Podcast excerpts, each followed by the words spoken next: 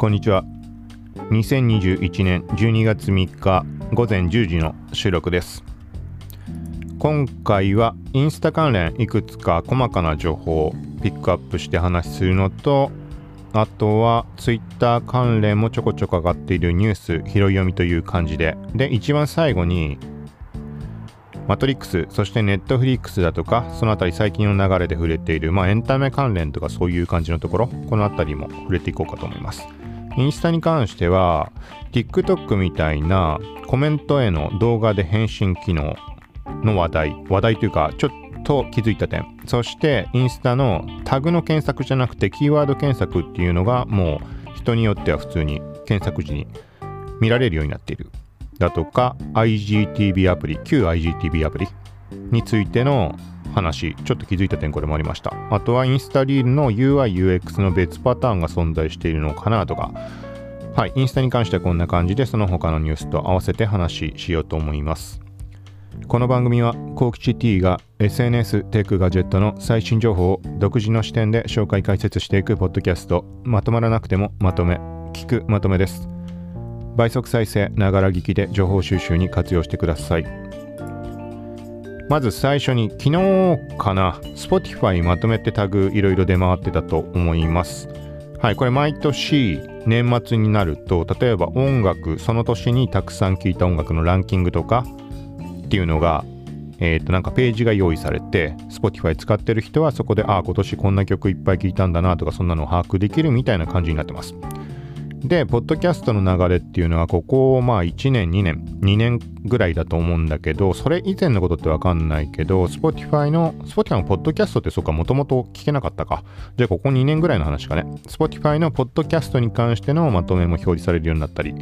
なので、実際に今回シェアとかして教え、あの、教えてくれた人、なんかあの、ポッドキャストの番組をたくさん再生したランキング、トップ5が出たりとかするので、それでちょっと教えてくれた方とかいて、ありがとうございます。まあ、なんかそんな感じのも見られるようになってます。で、逆に、ポッドキャストを配信している側のポッドキャスター向けにも、アンカーのアプリの中とか、もしくは Spotify のあの、アナリティクスみたいなところから確認できます。去年も触れたよね。要は、この、例えば、聞くまとめっていうこの番組に関しては、今年、え、ー、と、何回配信して、合計で何分間分配信しましたとか、1月1日にはこんな配信をしていましたよとか、あとはね、実際にデータとして上がってきたものだと、朝5時から11時の間に、この番組を聞いてくれているリスナーさんの28%が視聴した。っていうところで、多分一番割合の多いところをピックアップして教えてくれたと思うんだけど、はい、なんかそんなデータとかが確認できるので、まあ、配信者の人もここはちょっとチェックすると、なんかいろんな意味で面白い、そして参考になる点も多いと思うので、はい、一度チェックしてみていいんじゃないかなと思います。はい、あとはまあ普通に Spotify 使っている人向けにもさっき言ったみたいに曲のランキングとか出たりするので、なんかね、個人的には、あのね、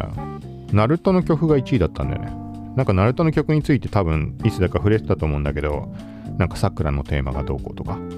そう、ナルトのサントラ、 Spotify にあるんだねみたいな、そんな話した時の絡みで多分6回ぐらいしか再生してないんだけど、多分 Spotify で音楽自体あんまり聞いてないので、そうで上位になっただけだと思うけどなんかね個人的にはねなんか再確認になってよかったかなっていう感じです。1位は、まあ、この前から増えたみたいに Dua Lipa さんの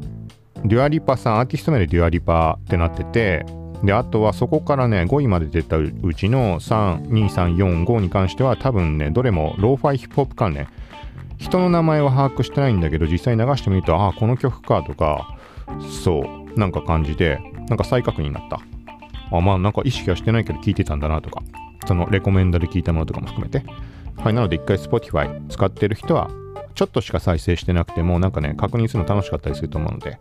なんか見てみるのありじゃないかなと思います。続いてここからはインスタグラムに関する点1、2、3、4つ冒頭で触れたようなところ触れていこうと思います。まず1つ目、インスタリールに TikTok みたいなコメントへの動画で返信機能が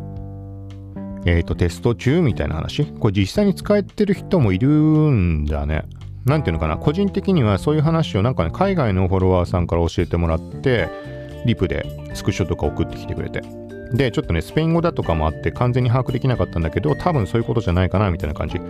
TikTok、TikTok のあれコメントからでいいんだっけ？コメントに動画で返信だっけ？実際に俺使ったことないかわかんないんだけど、質問機能の Q&A の方なのかな？わかんないけど、何にしてもコメントっぽい質問とかもらって、そこに対して動画で返信ができる機能が TikTok にはあります。使ってない人はちょっとわかんないかもしれないけど。で、リールにも同じような機能っていう話なわけだけど、個人的な観測だと、コメント欄になんかね、それっぽい案内は出ました。でも、新機能っぽいような、なんつうの、ウィンドウで出てくるタイプの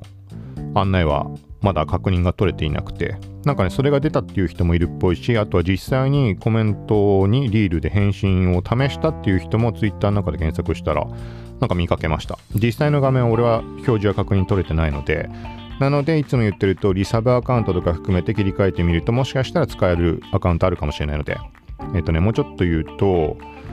あのね、コメントをスタンプとしてストーリーズとかで使うようなスタンプとして呼び出してリールに設置できるのかなっていう印象です。うん、ちょっとわかんないんだけど、実際には触れてないので。はい。ということで、まあ、この辺りも何か気づいた点、進展とかあれば、また話しようと思います。なので、今後そういう展開が控えている可能性があるっていうところ、まあ、ユーザーとのコミュニケーションっていうところは、まあ、インスタに限らずだけど、ものすごい重要なところだと思うので、はい。まあそういう展開が控えてるっていうところも含めて、例えば今から準備できることとしては、あんまりコメントもらわないようなアカウントであれば、コメントもらえるような状態を整えておくとか、はい。まあ、みたいなところかなと思います。で、あとは、これはちらっと見かけたものだと、飼育バーが表示されてるみたいな話も、海外のユーザーの人でなんか言ってるのがいました。要は、あの、リールに関して、あの、再生位置を動かせるみたいな。なんていうの？例えば1分間の動画で15秒の位置を見たいときに、なんかあらゆる、あらゆるさ、YouTube でも何でも、あの、なんていうの？この下のバースライドして、15秒のとこから再生してみようとかできるじゃん。要はああいうのがリールにもなんか表示されたみたいな話を見かけました。続いて、インスタのキーワード検索が範囲拡大という話です。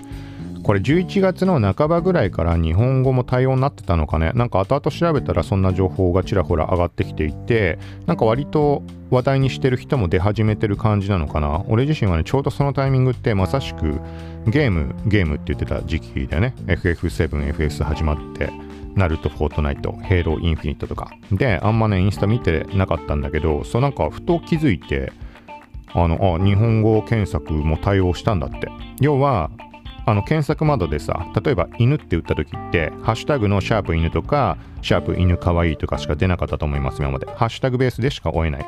それが日本語で、えっとね、犬の場合に犬1文字だと出なかったんだけど、これアカウントによって出方、見え方違うのかもしれないけど、犬スペースで例えばかわいいとか入れると、関連するキーワード、ハッシュタグじゃないです。犬スペースかわいいとかがサジェストで上がってくる。検索候補ね。とか、えっ、ー、と、可愛い犬とか、ハッシュタグじゃなくてね。で、それをタップすると、ハッシュタグのページみたいに一覧で投稿が表示されるんだけど、それはハッシュタグとは完全に無縁とは言わないだろうけど、普通に、もうざっくり言うと Google で検索するときみたいな、そういう感じでキーワードのみで、あの、判定されて表示されるみたいな感じになっています。これもアカウントによっては、そのサジェスト自体が見えないケースもあったりするので、まだ正式実装ってことではないかもしれないけど、これってなんかたまたまね、そのインスタの方のアカウントで、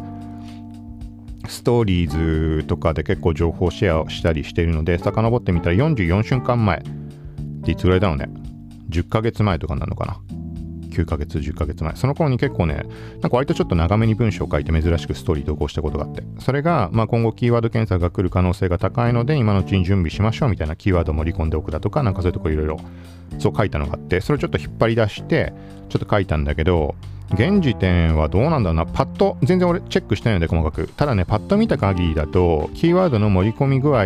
はもちろん必要だと思うんだけど、というよりはやっぱりね、アカウント自体のえーと、強さというか、そっちが優先して上位に表示されてるのかなって印象を受けました。あとは検索したタイミングごとに内容切り替わったかなちょっとそこまで細かいとこ見てないんだけど、まあ、できることとしては、もう、そもそもインスタのアカウント自体を育てるっていうところ、プラスキーワードはもちろん盛り込んだ方がいい。ただね、キーワード盛り込んでなくても上位に行ってるアカウントもあったので、そこがもうアカウントの強さ依存もあるのかなっていう印象です。あとは、えっ、ー、と、SEO 的な側面で可能性として考えられるところとしては、画像のオルト、代替テキストを入力していく。そこにもキーワードを盛り込むだとか、あとはそうだな、現時点はまだ全然把握してないけど、サジェストが検索候補の文字列が上がってくるのでさっき言ったみたいに犬だけで検索しても検索結果のページには飛べないんだよね。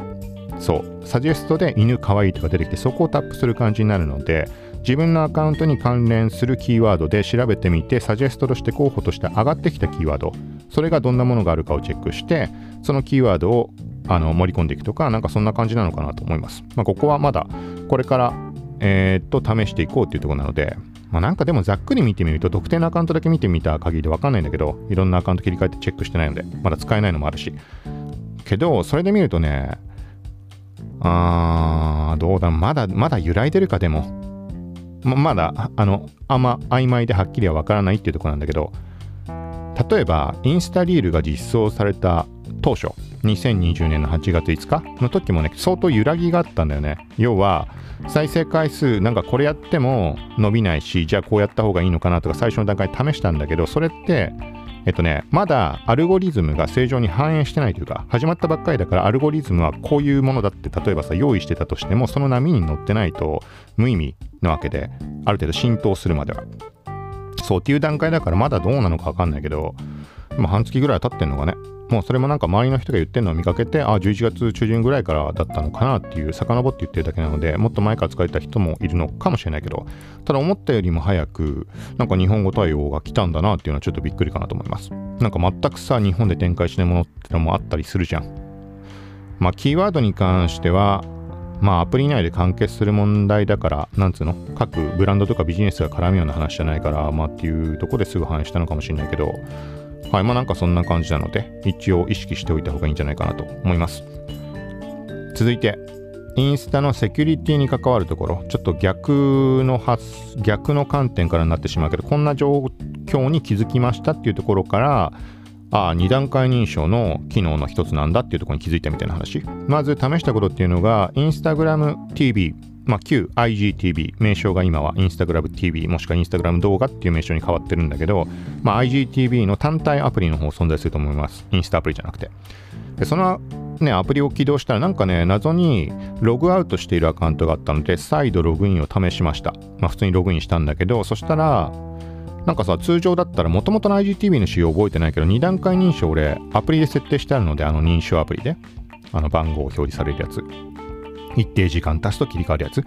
そう、それで認証コード入力してくださいって出そうなものだけど、そういうのが出なくて、なんかね、インスタアプリ側に通知を送信しましたって出るんだよね。で、その今 IGTV にログインするのに使ったインスタグラムのアカウントをインスタアプリで開いたら通知欄にログインリクエストが送信されましたって言って、まあ、要はあなたですかみたいな感じ。で、タップして、まあ、私ですみたいな許可をすると IGTV 側にログインができました。だから認証アプリをかませなかったっていう感じなんだよね。なんかそれ自体どうなのとも思うんだけど、で、あんましばらく触ってなかったものとして、まあ、その答えっていうのはなんでそういう状態になったかっていう答えになるところっていうのが、インスタアカウントの中のセキュリティタブの中にある2段階認証の設定の一番下にその他の方法みたいなのが追加されていて、これいつからあったのか俺はちょっと把握してないです。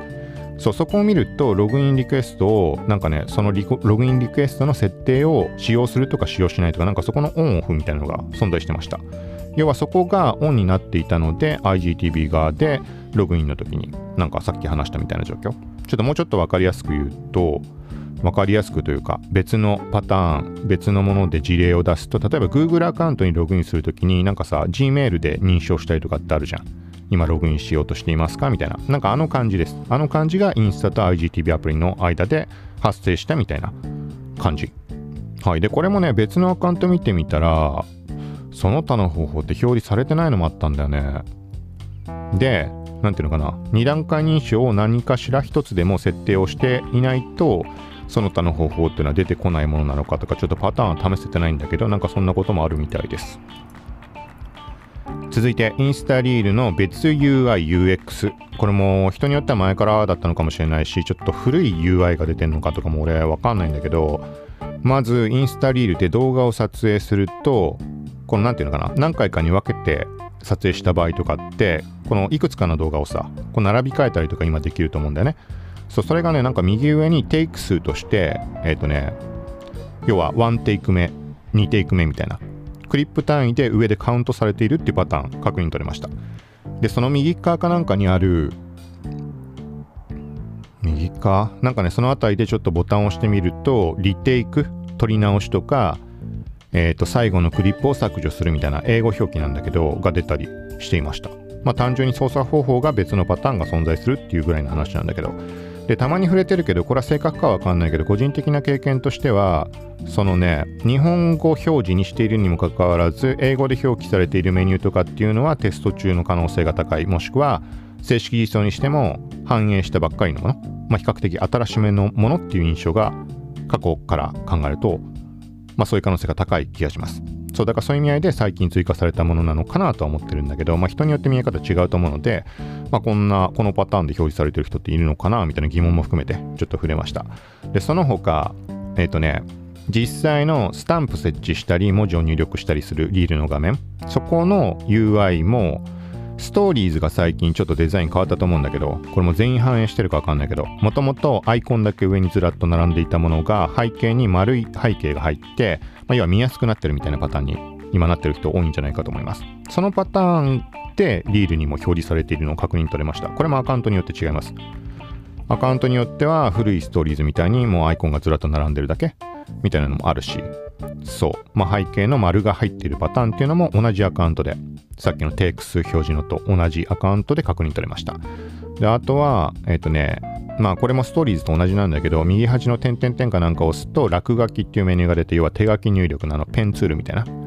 これもストーリーズもそっちのパターンに今切り替わってると思うけど、プラスエフェクトもそのメニューの中に格納されているみたいなパターン、確認取れました。はい。まあ、この辺りは、まあ、今後 UI 変わるのかもしれないし、まあ、結局テスト中で大体いろんな項目に関して AB テスト的なところを含めて UI、UX 見た目って違うパターンって結構並行して走ってたりするので古くは例えばあれだよね。もう多分あれは廃止したんだろうけどインスタリールのリールタブを見ている時にリミックスボタンっていうボタンが表示されているデザインとかも存在しました。でもその後全アカウントから消えたので、一部のアカウントでしか表示されてなかったんだけど、それは試した上で、まあ、廃止したってことなのかもしれないし、まあそういうのたくさんあるので、そういううちの一つだと思ってください。続いて、YouTube の低評価数の非表示っていうのはもうこれ開始したんだね。なんかあのー、有名な YouTuber さんかなんかツイートしてるのを見て、なんか俺自身はなんか非表示にしない方がいいんじゃないかみたいな話はしていました。その嫌がらせとかそういうところを含めるともちろん非表示の方が、なんかね、精神的なプレッシャー受けないとかそういうのはいいんだけど、うーん、非表示にしてしまうっていうのは違うんじゃないかなみたいな感じの話をしていたんだけど、なんか、まあその見かけた YouTuber に関しても、まあデータ的な意味合い、その反応、なんていうかな、アカウントの運営者、YouTuber 的にはマイナスポイントになるかなみたいなこと言ってる人たちもいたりを見かけて、まあどっちかっつったら俺自身もそういう考え方だったので、うん、みたいな感じです。で、そんな中、これちょっとちらっと見かけただけなので、本当にそうだったかわかんないけど、なんかね、拡張機能かなんかで低評価数を表示する要はあれだね、本当にデータ取るために他の番組の低評がどれだけついていて、それ結局さ、低評価がさ、低評価、高評価みたいな考え方の話もあったりするじゃん。俺自身は、どっちかって言ったらそういう反応そういう考え方をしてるんだけど、要は低評価もエンゲージメントの一つなので、それで再生回数が増える場合があるっていう考え方。場合があるだけね。そんないろんなこと試してるわけじゃないと YouTube に関して俺わかんないけど、そういう考え方もあったりするので、俺自身は。同じようなこと考えてる人もいると思うし、全くそれとは別に低評価の影響がどういうふうに再生数とか、そういうとこに影響するか。とかってのも含めてそう低評価数を確認したい人ってのもたくさんいると思うのではいなんかそれ用の拡張機能かなんかの話見かけた気がします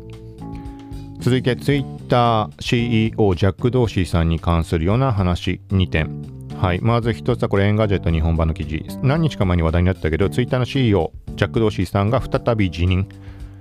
後任は現 CTO として。なっています。これはリンク貼っておくので細かい点を確認してみてください。なんか公認の人がやばいやつだみたいな話 上がってた気がするんだけど、ちょっと俺もちらっとしか Twitter で見かけてないけど、なんかそんなの見かけました。そして、これまた別件で関連性が多少ないともあるのかもしれないけど、ジャック・ドーシー氏のモバイル決済企業スクエアが社名をブロックに変更っていう話上がっています。これはブロックチェーンのブロックとかと絡めてんのかね？要はなんか、あの、Facebook がメタ、メタバースのメタってつけたみたいな、まあね、一目で分かりやすい何を意味しているのかみたいなとこなのかな？ブロックチェーンと直結しないんだけど、でもビットコイン関連部門とかもあるわけだもんね。はい。まあ、これもリンクを貼っておくので IT メディアニュースの記事詳細はこちらで確認してみてください。続いてオキュラスに関する話題です。複合現実が簡単にメッセンジャーでの通話クラウドバックアップなど最新情報をお伝えします。としてオキュラス公式ブログ。はい。これもリンク貼っておきます。えっとねまあメッセンジャーがどうこうっていう会話ができるとかなのかね。ちょっと完全把握できてないんだけど。で一番の話題になりそうなのはモバイル複合カメラ。はい。例えばビートセーバーとかをえー、とゲームやってんの配信してる人とかのやつって本人の姿が映ってるパターンってあるじゃん。本来はオキュラスクエストって例えば単純にそれを録画とかライブ配信とかしようとした場合って当たり前なんだけどこのゴーグルをつけてる本人の視点でしか配信ができないです。要はゲームの画面が真正面に広がってる時自分の姿なんて当然撮れるわけないわけでね。ただこれが可能になるっていう話かな。ゲームも限定するんだけど。多分 iPhone えっ、ー、と、ある程度条件のある上で、例えば、えっ、ー、と、はっきりちょっと合ってるかわかんないけど、iOS の何以上だとか、えっ、ー、と、iPhone 自体のバージョンも関係あるのかなとか、以上のものをカメラとして要は使って、で、その自分自身の姿とゲームの画面と合成するみたいな、なんかそんな感じだと思います。これも細かい話は、えっ、と、公式ブログの方書かれてるので、はい、V35 のアップデートで反映ということです。で、なおかつ iPhone 側もバージョン139かな？ってなってるかな？何日か前に試しに確認したところだと、キュラスアプリは今137ってなったので、2個先ってことになるのかね？はい、一応対応ゲームとしてはビートセーバー、ピストルウィップ、ちょっと他読めないけど、なんかそんな感じで載っています。で、その他はさっき言った VR でのメッセンジャー通話って話とか、マルチユーザーとアプリ共有を標準設定にとか、ちょっとよくわかんないけど、あとはクラウドバックアップみたいな話もあるんだよね。これどういうことだろうね。進捗状況や設定をヘッドセットを外して、ん？コネクト2021イベントでクラウドバックアップについて発表があったってことだ。ちょっと把握してませんでした。うーん。あれかね、オキュラス本体のバックアップってことだ。まるまる。要は iPhone とかもバックアップって取るじゃん。で、初期化して、調子悪い時とかでも何でもさ、初期化して、もう一回そのバックアップしたデータから復元したりすると思うけど、そういうことじゃないかなと思います。工場出荷時の設定に戻したり、あるいは単にゲームをインストールした場合、参加しているゲームを再ダウンロードして少なくとも最後に保存した時点から再開することができます。ちょっとなんか紛らわしい書き方な気もするけど。なんか細かいところはこれ全体的にはい、ブログの方に書かれているのでそこをチェックしてみてください。続いてエンガジェット日本版の記事です。Twitch がシェアプレイに対応、同じゲーム動画を iPhone や iPad で見ながら FaceTime 通話ができるようにとのことです。はい、続いてクエスト2が週刊ヤングジャンプ少年ジャンププラスとの初コラボをスタート。これはちょこちょこ Twitter とかで見かけてなんかあれだね、もともとのオキュラスの動きでは考えられないような展開？かなってちょっと思います。あとあれか、少し前のバイオ4のあれだね、なんていうの？参加型のやつの時も YouTuber ゲーム系の YouTuber とコラボしたりとかしてなんか日本国内での展開っていうのはすごいあの本格的に動き出してるんだろうだなっていうのがすごい伝わる感じが最近多いんだけどその中の一つとしてまあジャンプ集英社関連ともコラボっていう感じ。これちょっとまだ確認できてないので実際に試してみようかなと思います。はい、そして一番最後にエンタメ関連としてネットフリックスで見た作品に関するところちょっと触れるのとあとは一番最後にマトリックスに関する話。NFT アバターの話とかもしかしたらメタバース展開があるのかどうかみたいななんかもうあの意味ないです。本当にそうかとかわかんない。考察とかも含めて。はいなだけなんだけど。まず Netflix2 つ作品見てみました。アニメ。えっ、ー、とまず前にリスナーさんから教えていただいたアーケインリーグリーグオブレジェンズレジェンドだっけ？ゲーム。有名なのあるよね。これ全くどういうものかわかんないんだけど、それの、えっ、ー、と、アニメ作品版。なんかね、アートっぽい感じのもの。なんだよね。見た目作画が。で、まあ、どんなもんかなって、そこまで正直興味はなかった。全くその世界観も何も知らないので。絵のタッチとかで、あ、こんな感じのゲームなのかな、アニメなのかな、ぐらいだったんだけど、で、これは、なんかそういう気分になった時に見ないと、あ、なんか面白くないなで終わっちゃうのは残念なので、みたいな話をしたんだけど、これね、特に気分が乗る乗ってない状態で見たんだけど、普通に面白かったです、これ。なんか、なんだろうなまただからなんかそのなんかね作画とかも含めて興味ある人は見てみる価値あるんじゃないかなと思います。結構ね今まだ途中だけ6話ぐらいまで見てるんだけどなんかえっ、ー、とねまあよくある展開だとかストーリーって言えばまあよくあるはあるんだけどなんかねなんかいい感じかな。ちょっと説明難しいけどこれちょっとおすすめかなと思います。なんか全くさ見た目からしても興味持てないとかそういう人には向かないと思うけどそうじゃなければ試してみてみる価値あるんじゃないかなと思います。2話ぐらいまで見ると。あまあ3話までいくといいかな。うん。ちょっと面白い。結構惹かれる、キャラクターにも惹かれる感じが個人的にあります。で、対して、えっとね、じゃあ、リーグオブレジェンドだっけ？それもなんか気になったので調べたけど、ゲームの方に興味を持つかというと、個人的には興味持たなかった。です。まあ、最後まで見てみないとわかんないけどね。はい。で、もう一つ、ジョジョの奇妙な冒険第6部、ストーンオーシャンも公開になりました。12月1日から先行公開。まあ、えっ、ー、と、先行公開になるので、全く見たことない人もいるのいない、あのいると思うので、見たことない人もいると思うので、ネタバレに関するところはちょっと触れないようにして、まあ、主人公が女性になっているというところが特徴になるんだけど、これはね、まあ見なくていいかなってぶっちゃけ思ったんだね。興味はあるんだけど。なんでかっていうと、もう散々、散々っていうほど見てないけど、2、3回は漫画で見返してると思うし、アニメ作品ってジョジョのやつってね、1部、2部、3部の最初ぐらいまではもう10年前ぐらいの段階で見て、うん、まあなんかあんまり、なんかね、しっくりこなかったんだね。まあ映像で見るのも悪くはないんだけど、悪くないなぐらいの印象しかなくて。あとは作画的に個人的にはちょっと、うん、みたいなところがあったりして。そうで、5部、5部すごい好きだし、5部、6部って好きなんだけど、うんとね、5部も結局見ずにタイミングがあれば見たいなとか思ったり見ないままだったんだけど、6部はね、見てみたらね、あのー、ちょっとすごい惹かれたかな。なんとも言えないんだけど、えっとね、動いてる状態で見る楽しさっていうのはそうなんだけど、久しぶりに時間を空けてみたせいか、あれ、ジョジョってこんな不気味な世界観だったっけなみたいなのをすごい感じた。そのアニメ作品としての描き方っていうのもあると思うんだけど、なんかね、ことごとく、なんかね、まあ、不気味な、なんていうのかな、3部とかのさ、あちょっと表現難しいな。なんかとにかく、そう。ぎょっとするような感じのシーンの連続で、こんな感じかな。6部は見たことないって人も、ジョジョは漫画では見てるけどアニメ見てないって人も、まあ、なんか見てみる価値はあるんじゃないかなと思います。もしネットフリックス加入してるんであれば。これは、えっ、ー、と、先行公開になるので、多分来年の頭とかだっけ？に、普通にテレビとかでも多分、テレビとかでも多分配信あると思うんだよな。他の場所でも見られるようになると思うんだけど、はい、みたいな感じです。で、この2作品に関してふと思ったところ、まああんま意味もなく話すけど、オキュラスで見てる没入感が鍵なのかなっていうのをちょっと思いました。いや前にも触れたけど、もともと全く興味のなかったシリーズの、例えばドラマとか映画とか、むしろ嫌いなぐらい。あの、具体例をま出すと、パシフィックリムとかって俺嫌いだったんでね、最初の10分15分見て、あ、これはないわと思ってやめてしまった。もう10年とか前の話だと思うけど。ところが、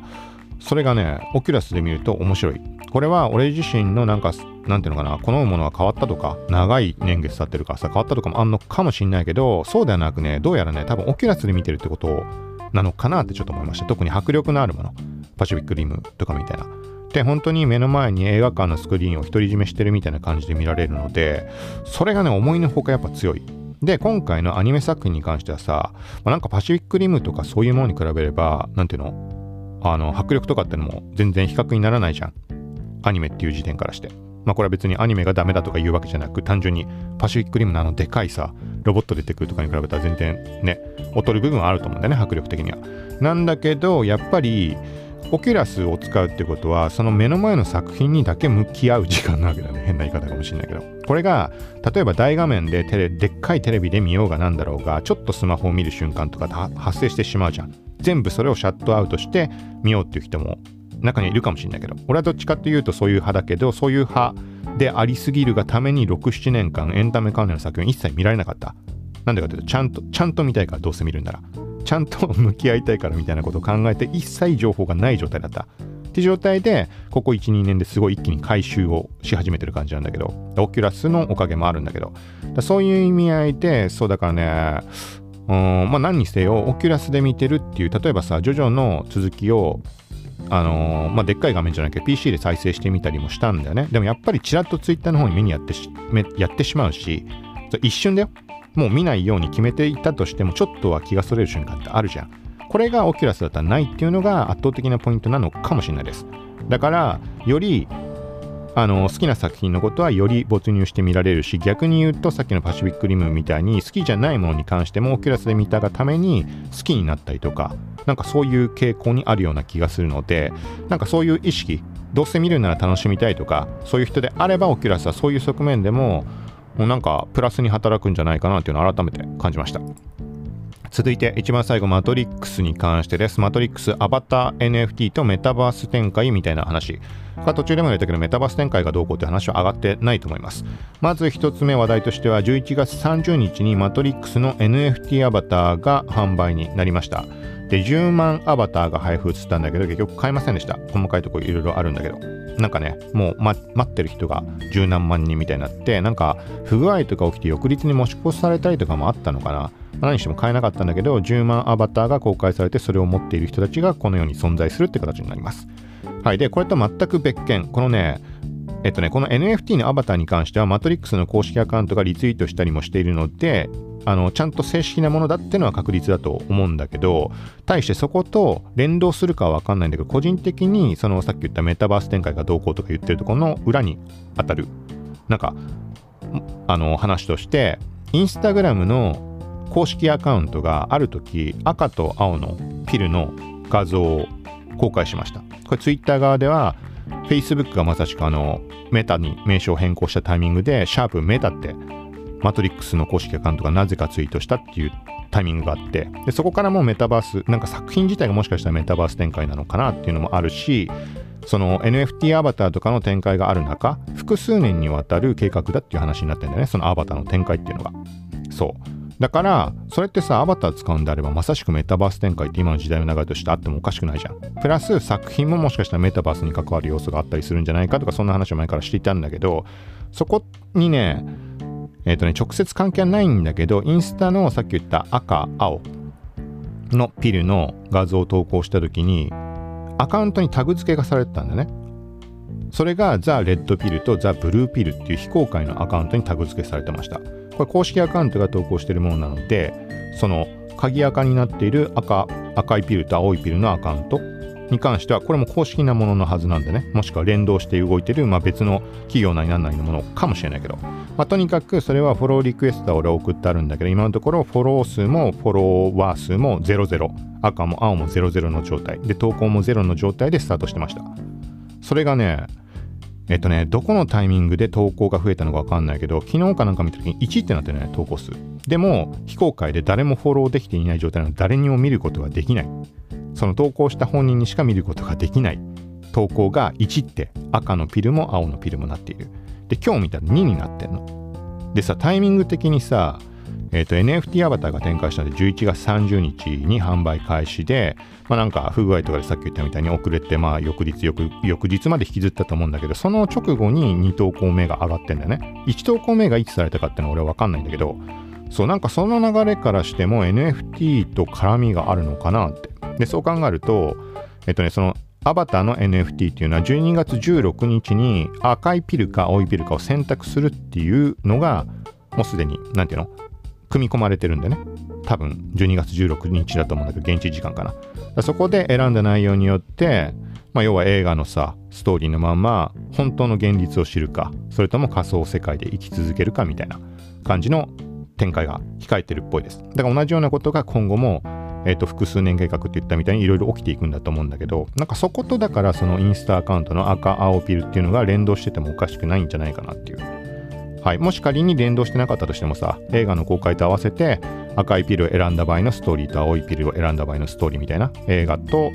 なんだろうな紐付ける感じで投稿していくのかもしれないしだから少なからず多分日本公開の12月17もしくは NFT アバターの赤青選択12月16これ現地時間なので17になるのかな結局。日本公開に合わせてってことなのかもしれないわかんないけどそのタイミングぐらいでインスタ側のアカウントも動くのかなとかちょっと思ったりしています。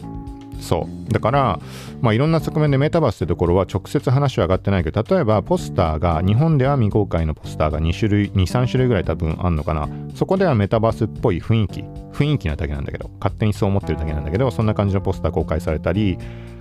あとは、まあ、時代背景的にメタバースっていう動きをしてもおかしくないっていうのとあとは監督がなんでマトリックス4を作ったかっていう話が身内の死に関するところが絡んでるみたいな。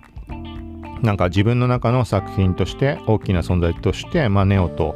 トリニティとかっていう存在もあってなんかねなんかそこその辺りが原動力となって4の作戦に至ったっていう話があるんでね。でこれも前も触れたけどメタバースってさ何でもありな世界なわけじゃん。ざっくり言ってしまうと。だから死者との対話がどうこうとかそういうこともできてもおかしくない。でマトリックス内でそれを描くことも可能だしなおかつ自分自身のこのまあ身近な人が亡くなってしまったっていうところ。現実の世界でメタバースみたいなことが叶っていけば死者との対話とかでできていったっておかしくないじゃん AI だとかなんかいろんなものアバターっていう存在でさ再現してとか。なんかアバターで再現して死んだ人のライブとか開催されたりもしているみたいじゃん。そう。だからなんかそういういろんな側面含めるとメタバース展開が何か大きな要素として絡むっていうのはいろいろあるんじゃないかなみたいな。なんかそんなところでまあ、考えてるというか考察的に思っています。まあ、何にせよ、そのインスタの非公開の赤ピル、青ピルの展開っていうのは楽しみだし、NFT アバターもどうなっていくのかっていうのは楽しみじゃん。メタバース展開じゃないのかなと思うんだけど、どうなんだろうね。違うのかね。少なからずアバターに関してはどっかでメタバース展開ありそうな気もするんだけどね。はい。まあそんな感じです。ちょっと言うところは気にないので。で、ちょっとね、もう一個、マトリックス・レザレクションズに関するところで、IGN Japan 読み方ちょっとわかんないけど、が挙げていたもので、マトリックス・レザレクションズはユーモア要素を含む過去作とは異なる雰囲気にキャストを語るみたいになってます。まあ、これを見てしまうと大丈夫かなみたいにちょっと思ってしまうんだけど。前にこれも触れたけど、監督自身がさっき言ったみたいな、あの、復活への、もう一回4を作るっていうところへの原動力にもなったそこの思いっていうのがなんかさ変な方向に働いてしまうとなんつうのか、まあ言い方、俺は好きな作品なので、うん、なん、なんつったらいいかな。まあ、要はなんかね、陳腐な表現とかになってしまったら嫌だなみたいな、すごいちょっと懸念してしまうんだよね。なんかさ、その、もうやりたい放題やってしまうみたいな。ちょっと言い方難しいな。あ言い方難しいけど、なんかそれをちょっと恐れてるところがあったんだけど、ここの記載タイトルでユーモア要素を含む過去作とは異なる雰囲気にっていうのにちょっと不安を覚える感じもあるかなって改めて思いました。はい、ただまあなんか新しい PV とか公開されてるけど、まあ普通に楽しみではあるけど、うん、まあ個人的にはね、果たしてじゃあ、うんと見られるかどうかっていう、オンラインで見たいっていうの前から言ってるけど、はい、みたいなところで、まあとりあえずこんな感じです。ちょっと、40分ぐらいか。はい、ちょっと時間空きつつ配信にはなってしまっているけど、またこんな感じで SNS 関連、そしてエンタメ関連という感じで話していこうと思うので、はい、ちょうど Spotify まとめが出たぐらいのタイミングになるけど、たまたまたどり着いたみたいな人いたら、